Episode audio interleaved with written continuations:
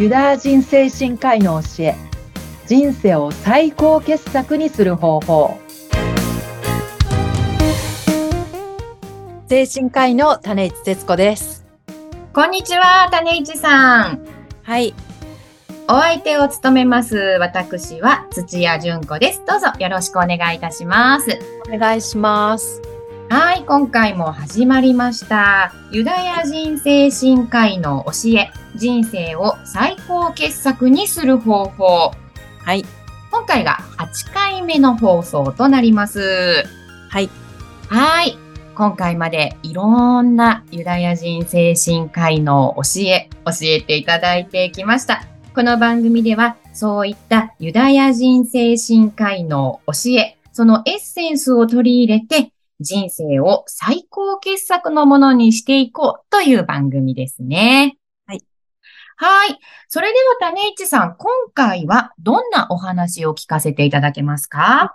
今回はですね、前回認知行動療法のお話でしたけど、またその続きで、えー、いきたいと思います。はい。はい認知行動療法、えー、考え方で気分を変えて気持ちをアップしていこうというようなね、はい、話を聞かせていただきましたが、そこからちょっとまた発展編という感じでしょうか？その認知行動療法って、こう考え方を変化させて気持ちを変化させていくっていうメソッドではあるんですけど、でも実際に頭で分かっててもそれができたら苦労しはしないわよっていうこととかって普通にあると思うんですよね。はい。もうちょっと視野を広げましょうとか、こういうふうに捉えればちょっと気持ちアップするんじゃないですかみたいな。え分かってはいるけど、それができたら苦労しないわよみたいな話って普通にあって。はい。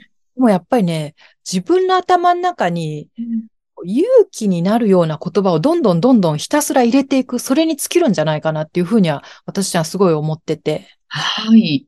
勇気のある言葉を。エネルギーが増えるような言葉。例えばこう未来とか、はい。あるいは喜びとか幸せとか、はいポジティブな言葉、言霊っていう言葉あるじゃないですか。ありますね。はい。宿る。その言葉聞いただけでなんとなくこう、ポジティブな明るい気持ちになるような言葉、なんか人生のキーワード。はい。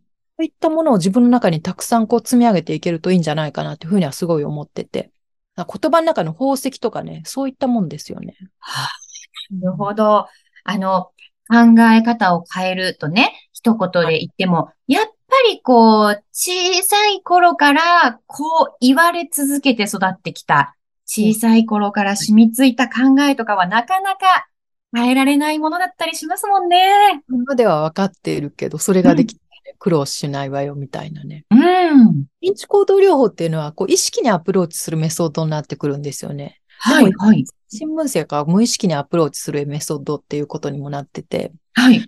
えー、とはいえ、こう、意識にアプローチすることによって、それをこう、どんどんこう、繰り返していくことで、無意識にに変化させるっていうことはできるもので、はい。やっぱりその意味でも、とにかく外からのこう、情報の量と質、しかも言葉の量と質が大事だなっていうふうにはすごい思って、ネガティブな言葉頭の中にどんどんどんどん入れていくと、はい。それはネガティブになっていくし、うん、そうですよね。うんうん自分の頭の中にこうポジティブな言葉、はい、心の栄養というのか、うん、このね、こう、自分を育てる言葉になるようなものをどんどん入れていくことですよね。ああ、それは、だからいろんな人とお話ししてアドバイスをいただく言葉だったりとか、あの、読書によって本から得られるっていうこともありますよね。ありますよね。うんうんうん、ナポレオンの言葉に、我が輩の辞書に不可能という文字はないっていう言葉あるじゃないですか。有名な言葉ですね。はい。どういう言葉が入ってるか、なんかどういう言葉がないか。うんうんうんうんうんうん。そうだろうなっていうふうには思ってて。そっか。だから頭の中に、自分の辞書の中に、ネガティブワードをなくめ出すとかね。締め出していく。まあ多少人生のスパイスとしてはいいかとは思いますけど。あ、私の好きな言葉で、未来は人の頭の中にあるっていう言葉ものすごい好きで。あ、いい言葉ですね。外にあるというか、自分の頭の中、人の頭の中にあるんですね、未来っていうのは。はあ、なるほど。だから、その自分の頭の中で描いている未来が現実になっていく。信じてるものが実現していくので。うんネガティブに信じていくと、それに沿ったようなね、こう情報をどんどん集めていってしまうっていう風になるし。ああ、負のスパイラルってやつですね。大谷選手とかもね、こう未来のビジョンもものすごいありありと描いてたんでしょうけど、自分の頭の中にある言葉もね、すごいエネルギーに溢れている言葉がね、たくさんあるんでしょうし。うーん。そうか、そうか。あの、例えば、種市さんは今まで生きてきた中で、そういった素敵なポジティブワード、与えてくれた、なんかこう、尊敬する人とかっていらっしゃるんですか？もちろん、もちろん。うん私はユダヤ人精神科医が自分にとってこう、ロールモデルになってるっていうようなところもあって。そうですよね。エリック・バーンとかアーロン・ベック、認知行動療法のアーロン・ベックとかもそうですうん。ヤン・グラッサーとかね、えーユダヤ人精神科医の面々、うん。そういった方々はロールモデルですよね。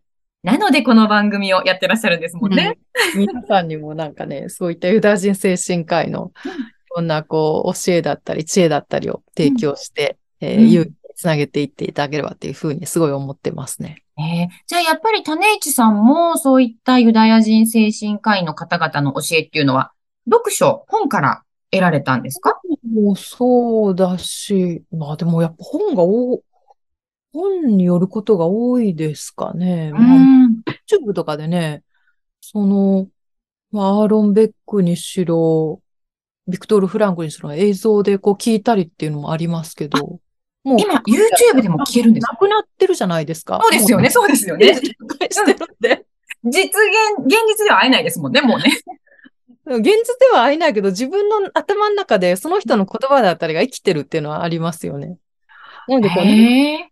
リアルにこう誰と一緒にこう人生生きてるかっていうのももちろんですけど、でも、はい会ったことない方でもなんか自分の中で一緒に生きてる感じがあるっていうのは、それはそれでこう価値があるかなっていうふうに思思ってて、そうモーツァルトと一緒に生きてるっていうような感覚も私の中ではあるんですよね。なんですね。いや、でも、素敵なことですよね、それって。頭の中になんかこう、幸せなね、なんかこう、キーワードだったり、まあ、あと、まあ、場合によってはそれね、音楽だったり、まあ、映像だったり、いろいろでしょうけど、はい。うん、なんか毎日を豊かにできるようなものをたくさん頭の中に入れていくのがいいなっていうふうには思ってますけどね。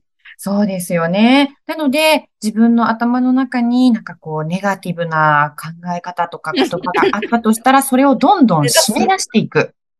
締め出す。うーん。うんあの、イメージとしては、はい。コップの中にこう、汚れた水が入あってます。はい。そうではいす、そうです。はい。そこに、綺はい。麗なお水をどんどんどんどん注いでいく。ものすごい勢いで、綺麗な水をどんどんどんどん注いでいくと、濁った水がいつの間にか綺麗な水に置き換わってるっていう。そうですよね。そのイメージですね。そのイメージ。はい。なので、その澄んだ綺麗な水っていうのが、その自分が尊敬する人だったり、ロールモデルになっている人、理想の自分をね、えー実現したような人の言葉だったりとか、あそうですね生き方だったりとか、そうですね。っていうことなんです。する人だったりうん、こう、まあ本を通してでも、なんかその人と一緒に人生生きてるっていう感覚を持てるのであればね、はい。幸せで、すごい人生をパワフルに生きることにもなるなっていうふうには思いますし。ああ、そういったあの、人にいい影響を与えられる人に 私たちもなりたいですね。そう、そう、楽しく、ハッピーに。うん。周りの方に勇気を与えることを考えたら、自分が勇気に溢れてないといけないでしょっていうのはすごい思ってて。確かにそうですよね。うん。自分に、周りの人に楽しんでもらいたい。だから自分も楽しもうとか幸せになろうって、そんな感じですよね。自分が幸せになりたいって、まあもちろんそれはあるんですけど、誰かを幸せにしたいから、だから私は幸せになる必要があるって、そんな発想ですよね。そうですよね。だから、自分を犠牲にして誰かを幸せにっていうんじゃなくて、はい。誰かを幸せにするには、まず自分が、あそうそうです。自分の中に心のブロックがたくさんこう積み上がってたら、はい周りの人にもこういいこうエネルギーとかね、こうポジティブな影響とかなかなか与えづらくなるなっていうふうには思ってて。まあ、自分との関係がこう良好であるっていうね、うんうんうんそこが大事だなっていうふうには思ってて。そっか。なので、例えば私だったら、あの、子育て中なので子供をね、元気づけたい、子供を幸せにしてあげたいとか思ったら、まずはい自分が楽しんで、あ、そうです、そうですワクワクして、子供が幸せこんな大人になりたいな、みたいにね、思ってもらえるのが大事でしょうし。よく言いますよね。親の背中を見せるとかね。そう、そうです、そうです。うん。だからうん親が、いつもあの。しょんぼりしてたりとか、大人が幸せであるっていうのが大事で。そうですよね。なるほど。なので、自分の考えをとにかくポジティブにしていって、ネガティブをどんどん締め出していって。我が輩の師匠には不可能という文字はないって。稲森和夫さんも確か似たようなこと言ってた気がしますけど。やっぱり偉大な方っていうのはそう、いった考えなんですね。認知行動療法そのものですけど、頭の中のその言葉がね、エネルギーに溢れたようなこう言葉。うんやっぱりだから日本の、あの、有名な経営者の方々もこういったユダヤ人精神科医の教え取り入れてらっしゃるんですね知。らず、知らず知らずのうちに。本当ですよね。いや、なんか、こういうお話聞いてるだけで私も勇気が湧いてきます。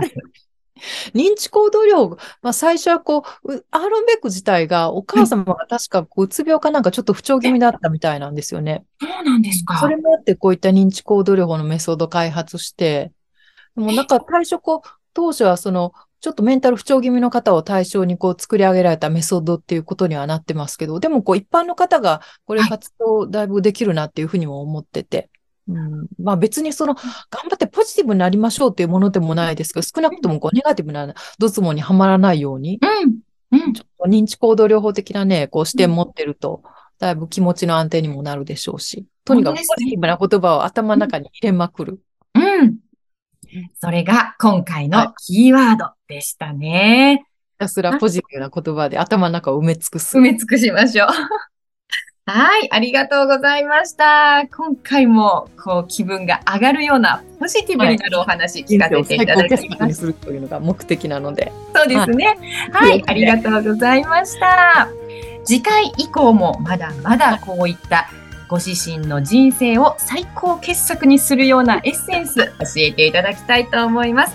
タレイチさん、はい今回はありがとうございました。ありがとうございました。それでは皆さん、また次回もお楽しみに。楽しみに。